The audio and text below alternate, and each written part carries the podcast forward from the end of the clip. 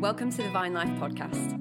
We're a church in Manchester who love Jesus, each other, and our city. Catch up on this week's message and more. Awesome. Thanks, Neil. Hi, everyone. Um, nice to be with you today. Um, special welcome to some returning friends. Not seen some of you folks for a little while.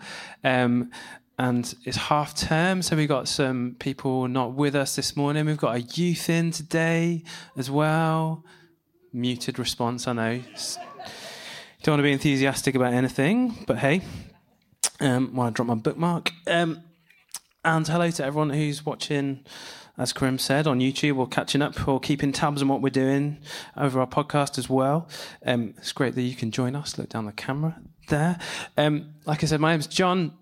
Married to Em, who's just here. Um, we've been part of this church family for knocking on 20 years, and um, I'm part of the core leadership team, this church family, and I'm on staff, which means I get to spend a lot of my time um, thinking about you guys, which is a privilege. Um, so, uh, um, if you've been tracking with what we've been doing um, on Sundays at Vine Life, you'll know that the last kind of um, couple of months since Easter, we've been thinking about resurrection stories. We've been thinking about all the appearances of Jesus between when he's raised from the dead um, and Pentecost. And Pentecost was last week, so you're thinking, Jon, this is out of order. And you're right, this is out of order. This was going to be a few weeks ago, but we decided to give um, a, a, Sunday morning over to talking about um, becoming Friends of Pioneer and kind of that whole external oversight, what we're doing with that. So that's why this is now. It's a little bit out of sequence, but as we're going to kind of discover today, we can really be all right with interruption um, and distraction. And distraction. Um, but before we go any further, I want to tell you about a friend of mine who I've been spending some time with over the last kind of three weeks or so. Um, I'm just going to move these mic stands out of the way so I don't accidentally hit them later. Um, a friend of mine, I, he's a friend I've had for quite a long time. Um, he's a friend of actually, he's a friend of mine and Asaf's my son. Asaf's nine. Um, he's out in Game Changer at the moment. But we've been spending some the last three weeks. We've been spending some time with this friend of ours. Uh, it's a mutual friend, Katie. I can see Andy. I know you guys have been ex- a friend of ours mutually together. Um, let me introduce you to this guy. You can put the slide on. Um, this is my friend Link. We've been spending a lot of time with Link over the last three weeks. Um, if you have paid any attention to the technology pages of the BBC News website, you'll discover that uh, Tears of the Kingdom, uh, the newest entry into the Legend of Zelda franchise. Um, came out just over three weeks ago. We sold 10 million copies already, so I'm not alone. And at least uh, Andy and Katie also pre ordered. Uh, on release day, we were kind of exchanging text messages like, Has your copy arrived yet? Uh, this was pro- we were probably more excited about this than the arrival of Freddy, to be honest. Um, borderline. No, Freddy was definitely up there. Um, but uh, let me tell you about this game, right? Uh, so the Legend of Zelda takes place in the fantasy kingdom of Hyrule. Okay, and what they what Nintendo have done, they've made this massive world for you to explore. Okay, and there's like this. You've got this mission that you're on, so you've, you've got like the main thing that you need to do, which is to beat the bad guy, obviously, uh, and rescue the princess. But along the way, there's all these other things that you can do. You can get completely distracted by all these rabbit trails. Um, and you can play this game for hundreds and hundreds of hours and get nowhere near completing it. My son, on the other hand, because he is nine, just wants to race through to the end. So he has already completed this game, which is impressive. He's on his second playthrough, and I'm like, dude, you just you're ignoring all the good stuff. You're ignoring all the rabbit trails, specifically the bright blue rabbit trails. They'll take you to a cave where there's treasure. Anyway, little joke if you've actually played the game, um, which obviously not many of you have. Um, just absorbing your judgment right now. That's, fine. Um, but but Asaf and I tend to play this game in a little little bit of a different way. He is focused. He is driven. He wants to get to the end and complete it. This is a child who asked me a few years ago, "Daddy, how do you complete Minecraft?" Which, if you've ever played Minecraft, you'll know you don't complete Minecraft.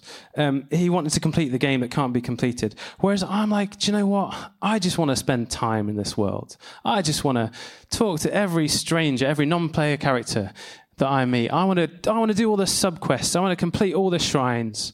Sorry, Liv. I know you're embarrassed by me. Um, but today, like I just I, I'm really happy to be interrupted. I'm really happy to have my plans changed in this game. And and today we've got a story where Jesus comes and interrupts his friends. He comes and changes their plans. I don't know what you're like with interruption. I don't know what you're like when plans change. Might be kind of depend on what you're doing. But you're the kind of person that's like, nah, I just want to get this done. I want to get to the end. Or are you happy to be interrupted? Are you happy for your plans to change? So, like I said, we're going to be exploring a story where Jesus shows up at his disciples' place of work, no less. and interrupts them. You know, I love how, as we've explored these different resurrection stories, Jesus has shown up in some unexpected and different ways. You know, he shows up to Mary when she's on her way to serve him in the place that she last saw him.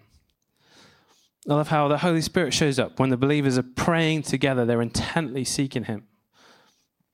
Holy Spirit shows up at Pentecost. I love how Jesus appears to the disciples on the Emmaus Road when they are walking away from the very place they'd hoped would be the thing that changes everything. They were walking along the road of disappointment, and Jesus uh, shows up.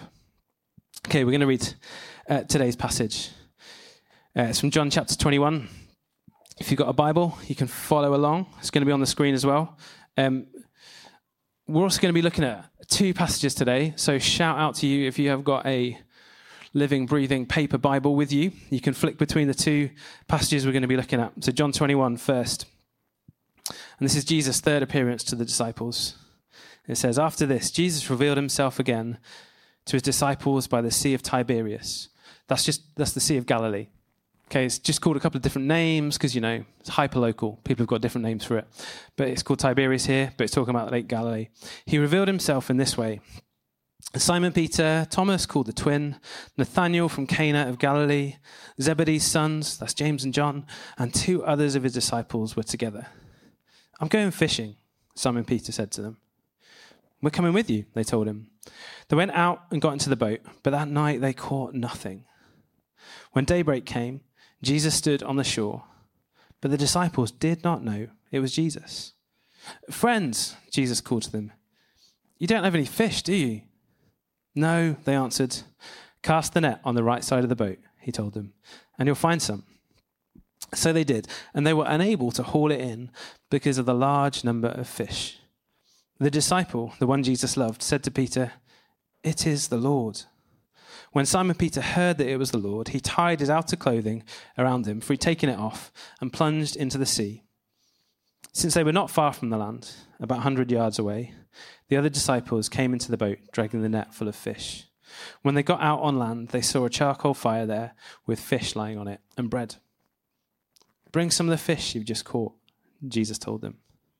So Simon Peter climbed up and hauled the net ashore, full of large fish, 153 of them. Even though there were so many, the net was not torn. Come and have breakfast, Jesus told them.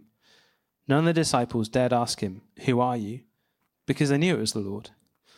Jesus came, took the bread, and gave it to them. He did the same with the fish. This was now the third time that Jesus appeared to the disciples after he was raised from the dead. You know, and then after this story, we get the beautiful little story of Peter's redemption with Jesus. Jesus asking, Do you love me? And him saying, Yeah. Um, and Ralph shared about that a few weeks ago. So go check that out. Um, and this story, this takes place at the end of the book of John. It's almost at the end of Jesus' time with his disciples on the earth. But it's got a lot of similarities, I noticed. As I was reading, I was reflecting on this story. It's got a lot of similarities with something that happened right back at the start of Jesus' ministry with his disciples. It reminded me of the story in Luke chapter 5. So we're going to read that as well. Now, quick pro tip. Not that I'm a pro, but a pro tip um, when you're reading the Bible and something reminds you of something else, there's a good chance it's meant to. There's a good chance that when you read something that reminds you of something else, it's because it's meant to. Um, uh, Tim Mackie of the Bible Project describes the Bible in one way you can understand it as, as ancient Jewish meditation literature, which basically means you're meant to read it slowly, think about it a lot, and go and read it again. Read the first bit, read to the end, read the first bit again, see what's new, having read the end as well. So, and some stuff in the Bible you're only going to know when you've read it a few times. You're only going to see the patterns emerge when you pick it up and read it again. So we're going to read Luke chapter 5, verses 1 through 11. Um, I'm going to read this to you as well. So it says, As the crowd was pressing in on Jesus to hear God's word, he was standing by Lake Gennesaret. Now, this is another name for Lake Galilee, just, you know, three different names for the same lake. Um, he saw two boats at the edge of the lake. The fishermen had left them and were washing their nets. He got into one of the boats, which belonged to Simon, and asked him to put out a little from the land. Then he sat down and was teaching the crowds from the boat. When he had finished speaking, he said to Simon, Put your nets into deep water and let down your nets for a catch. Master, Simon replied, We've worked hard all night long and caught nothing, but if you say so, I'll let down the nets. When they did this, they caught a great number of fish, and their nets began to tear. So they signaled to their partners in the other boat to come and help them. And they became, uh, and they came and filled both boats so full that they began to sink. When Simon Peter saw this, he fell at Jesus' knees and said, "Go away from me, because I'm a sinful man, Lord." For he and all those with him were amazed at the catch of fish they'd taken, and so were James and John, Zebedee's sons, who were Simon's partners. Don't be afraid, Jesus told Simon. From now on, you'll be catching people. So they brought the boats to land, left everything, and followed him. Okay, I hope you are paying attention because I want you to turn to the person next to you and tell them one thing that you noticed that was the same between the two stories, and one thing that you noticed that was different between the two stories. If you sat on your own, go find someone to tell. Okay, one thing you noticed that was the same, one thing you noticed that was different. Hopefully, not too taxing, just one thing.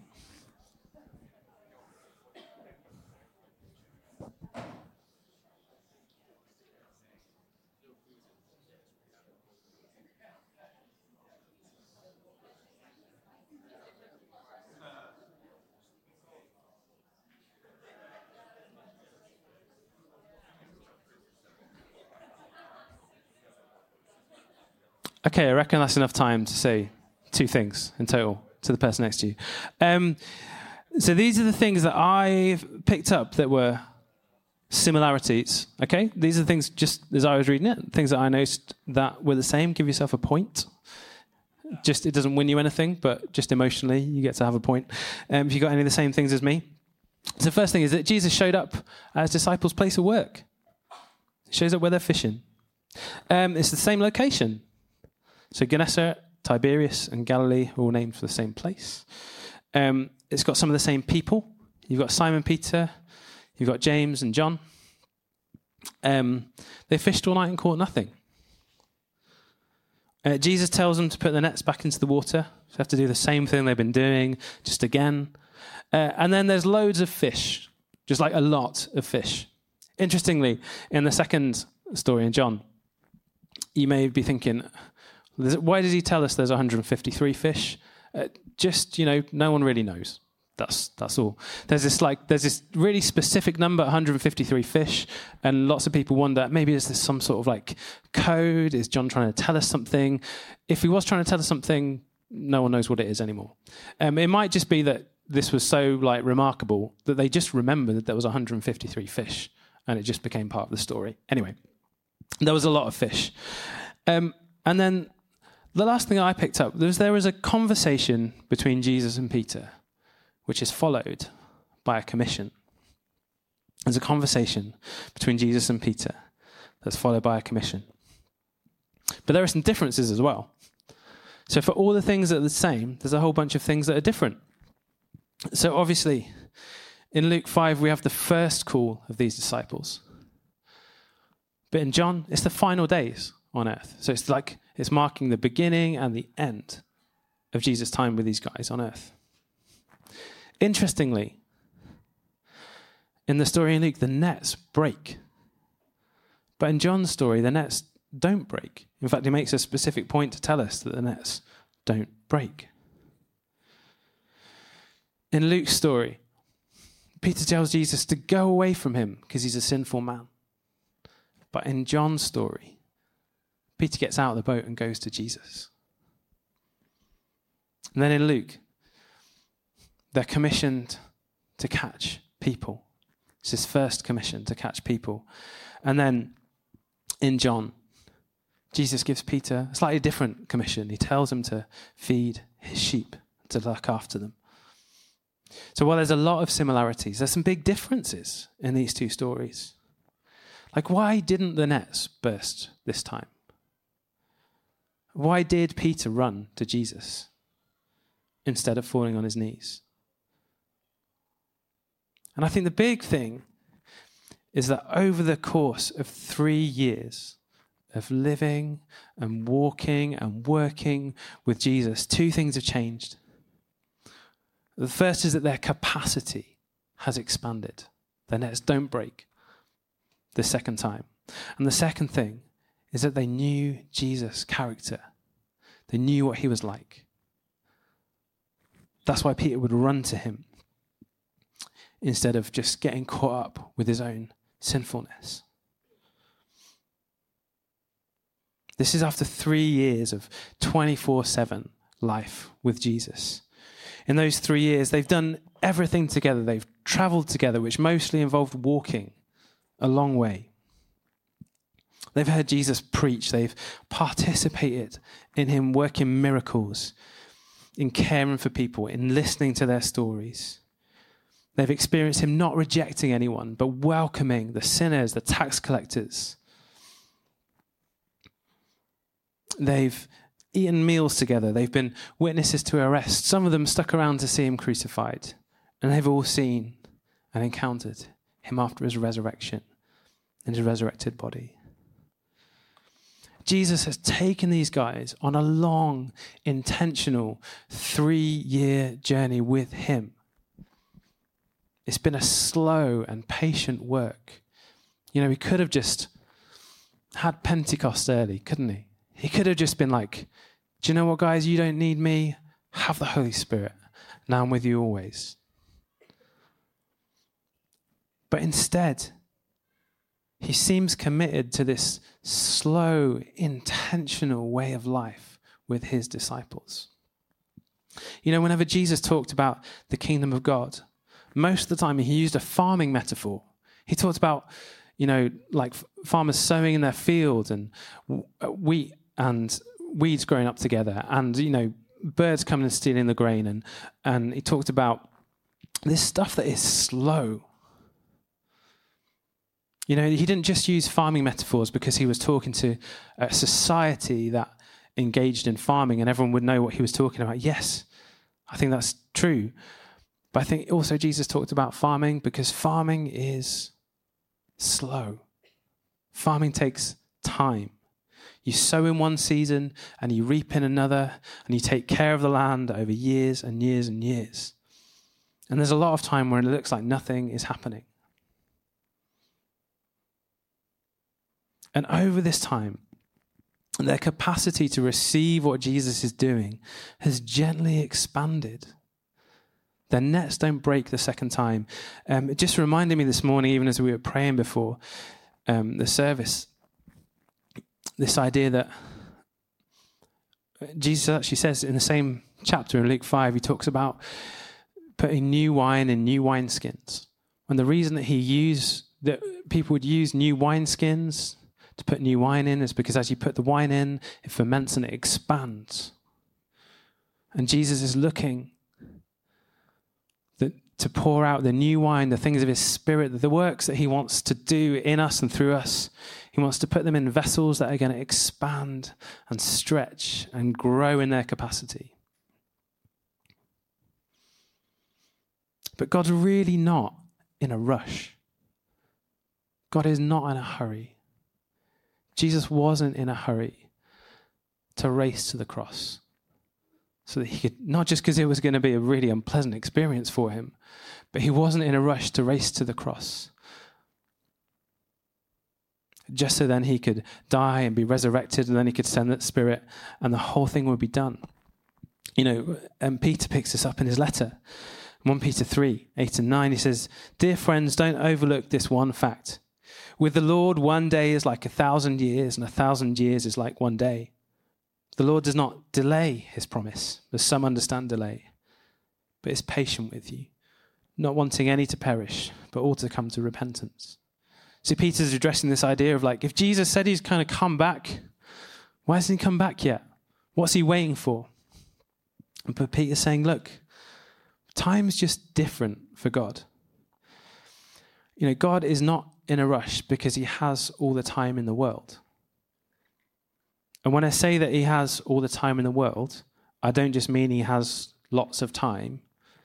He has all the time in the world. Um, I'm reminded of this guy, Ron Swanson, who said, if you ever watch Parks and Rec, great show, there's a scene where he goes to a restaurant, it's late at night, and he's like, Give me all the bacon and eggs you have to the waiter. And then he says to the waiter, I just want to be clear that you've not misheard me. You may have heard me say, Give me a lot of bacon and eggs. What I actually said was, Give me all the bacon and eggs you have. See, when we say that God has all the time in the world, we don't mean he's just got a lot of time. He has all the time. Because without getting too philosophical, Ron can go away now. Thanks, Damien. I don't need him staring down the back of my head. Um, without getting too philosophical, God is the very essence of being. Like nothing exists outside of God. God is the great uncaused cause. Nothing exists unless He made it, which means time as we know it is made by God. It's not just that God is outside of time, but all of time is inside of God. Like He's the great author of this story called life, the universe, and everything. And He's writing a good story. Not everything may be good about life right now, but He's working it out for good. In the end, He's going to make everything new. It's all made possible because He sent His Son, Jesus, to die on a cross. So that everything in this world that is dark and broken and sinful and painful would be dealt with once and for all. And he rose again because death could not hold him. Know, Jesus' resurrection is the proof that the work of the cross is complete. And that's good news for you. It's good news for you if you know Jesus. Because you don't just have this lifetime, but an eternity to enjoy the good story that God is working out. The good story that God is writing. And if you're ready to say, Jesus, yes, I trust you, then you'll get to see everything made right in the end. God is making everything beautiful in its time, as Ecclesiastes says. And you are invited to see it made good. Um, there's a guy called Tim Keller who wrote a lot of books, very influential voice in the church um, over the last kind of 10, 15 years or so. He recently passed away, but one of the things he was uh, fond of saying in the last few years before he died, he kind of wrote it in a number of different ways and said it in different interviews. He said, Look, if Jesus died and was resurrected, then everything really is going to be okay. It might not be all right now, but we'll see it all right in the end. Things will work out because God is good and Jesus rose from the grave. And sometimes, you know what? That's all we have to cling to in life. But it's enough. And God doesn't seem to be in a hurry. Except that sometimes He is. God's not in a hurry except for when He is. Because at different times, at different places, Jesus comes and interrupts the story. So, like these disciples, they were out on the water fishing. They hadn't caught anything. Do you know what? They were probably going to go back the next day and try again. But Jesus comes and interrupts their story with a miraculous catch of fish. And he did it all over the place in the Gospels. didn't he? He came and interrupted someone's story. A woman who'd been bleeding for years. One touch, and she was healed, transformed. A little girl who died before her time. Jesus comes and tells her to wake up. She's alive again. His friend Lazarus is dead and buried in the grave for three days. He's beginning to smell, but Jesus says, Come out, Lazarus, and he's alive again. Jesus comes and interrupts the story. Things seem to be moving in one direction, where Jesus turns up and everything is different. And he's been doing it throughout history. He's been doing it in the lives of the people in this room. If you ask enough people in this room for a story of when Jesus showed up and changed the narrative, when he interrupted things, there's plenty of stories in this room of dramatic financial intervention in people's lives, of miraculous healing, of relationships restored and healed and made new. But how do we how do we hold this tension that God does not seem to be in a hurry, but sometimes he really does seem to be in a hurry?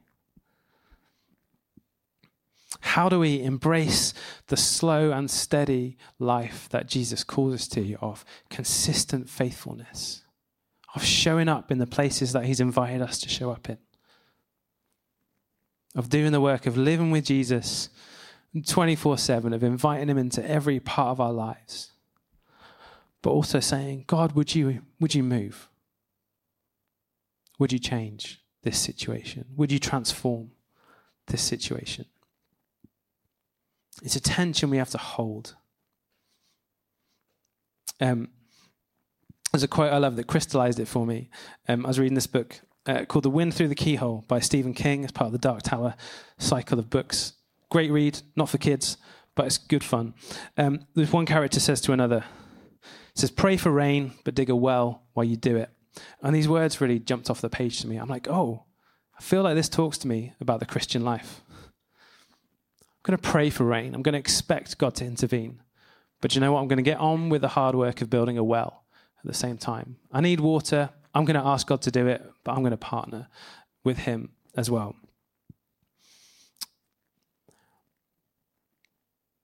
It's like these disciples, they get out on the boat, they get out into the water.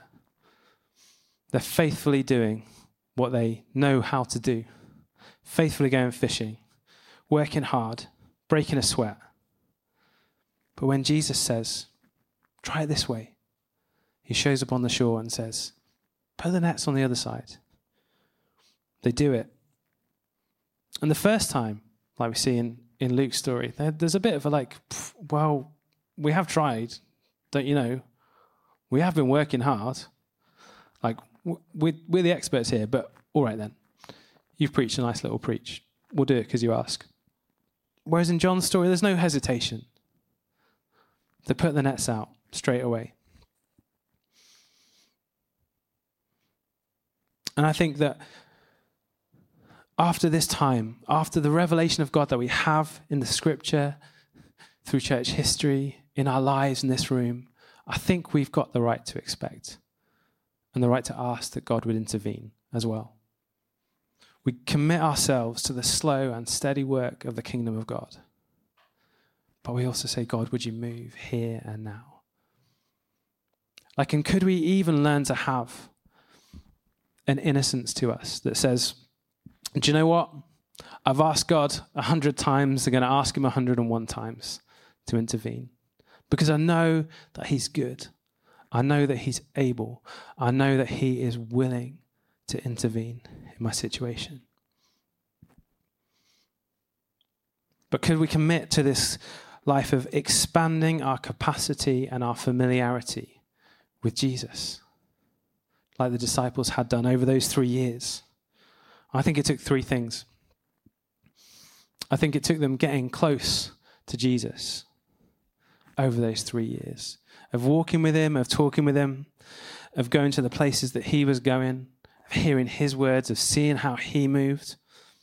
And you know, for us, In 2023, Jesus isn't physically present like he was for those disciples, but we've got his word, we've got his spirit. We've got the opportunity to study what others have written down about him, to engage with the stories of, of what he was like, to get to know what Jesus was like. And by this mystery of his Holy Spirit, to get close to him, to invite his presence with us. To say every day, Jesus, would you come and be with me? If we want to expand our capacity and our familiarity with Jesus, we have to get close to him. We've got to expect it to take some time. Like those disciples, it took three years of 24 7 being with Jesus for things to begin to look different for them. Then, as we know, read the book of Acts and beyond. They went out and did some incredible things in the name of Jesus. And sure, Pentecost was part of it, God pouring out his spirit. But those three years of formation, of being with Jesus, of learning what he was like, of embracing his words, it took time. And God's all right with things taking time. But we can expect some interruptions. We can expect Jesus to break through, to come and do stuff that only He can do in the midst of that journey as well. So I want to pray for us this morning. I want to pray for us for a whole bunch of different things. But maybe you're someone who's like, I just don't feel like I'm close to Jesus. I just don't know how to follow him, how to walk with him. It just feels like there's this there's disconnection, there's distance. I want to pray for you this morning that Holy Spirit would come and touch your heart and show you the ways that you can walk closer to Jesus today. I want to pray for you if you're like, Jon, this is this is taking time. I've I've been on this journey a while. I'm not seeing the change that I want to see. I want to pray that God would encourage you today. That He would give you His patience. I want to pray for you if you want to come and ask God for an interruption in the story. You feel like, all right, I can make my peace with the fact that God may be working slowly, but God, would you move here and now as well? So, whatever it is that is in your story that is not as good as it's going to be one day, the good news is that we can ask Jesus to move. And you know what? Time and time again, he does. So, when you stand up, and I want to pray for you, and then we'll create some space to pray with one another as well.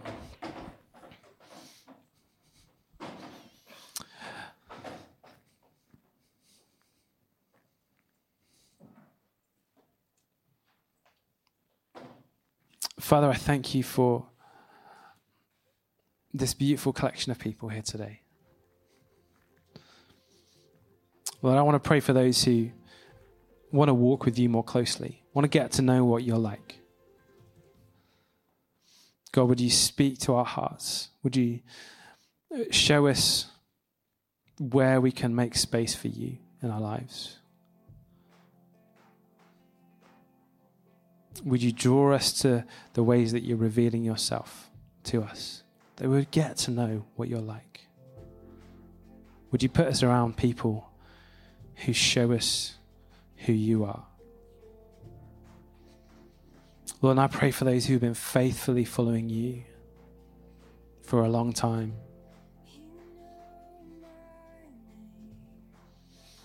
Lord, I want to pray for those who just need to know again that you're with them on this journey. Lord, would you give each of us the patience to know that because you died and rose again, because you are resurrected, everything is going to be all right in the end. Lord, and where we need you to come and intervene in our story.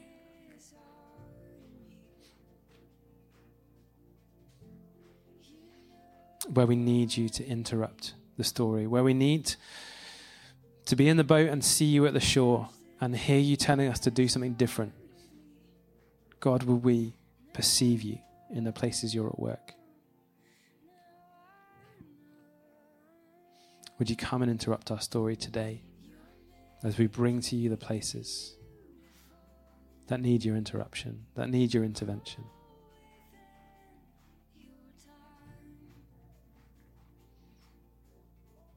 God, we be people that have the capacity and the familiarity with you to partner with what you're doing today and for the rest of our days, God. Amen. Amen. Hope you enjoyed today's message. If you want to find out more, head to our website, vinelife.co.uk, or follow us on Instagram. God bless and see you soon.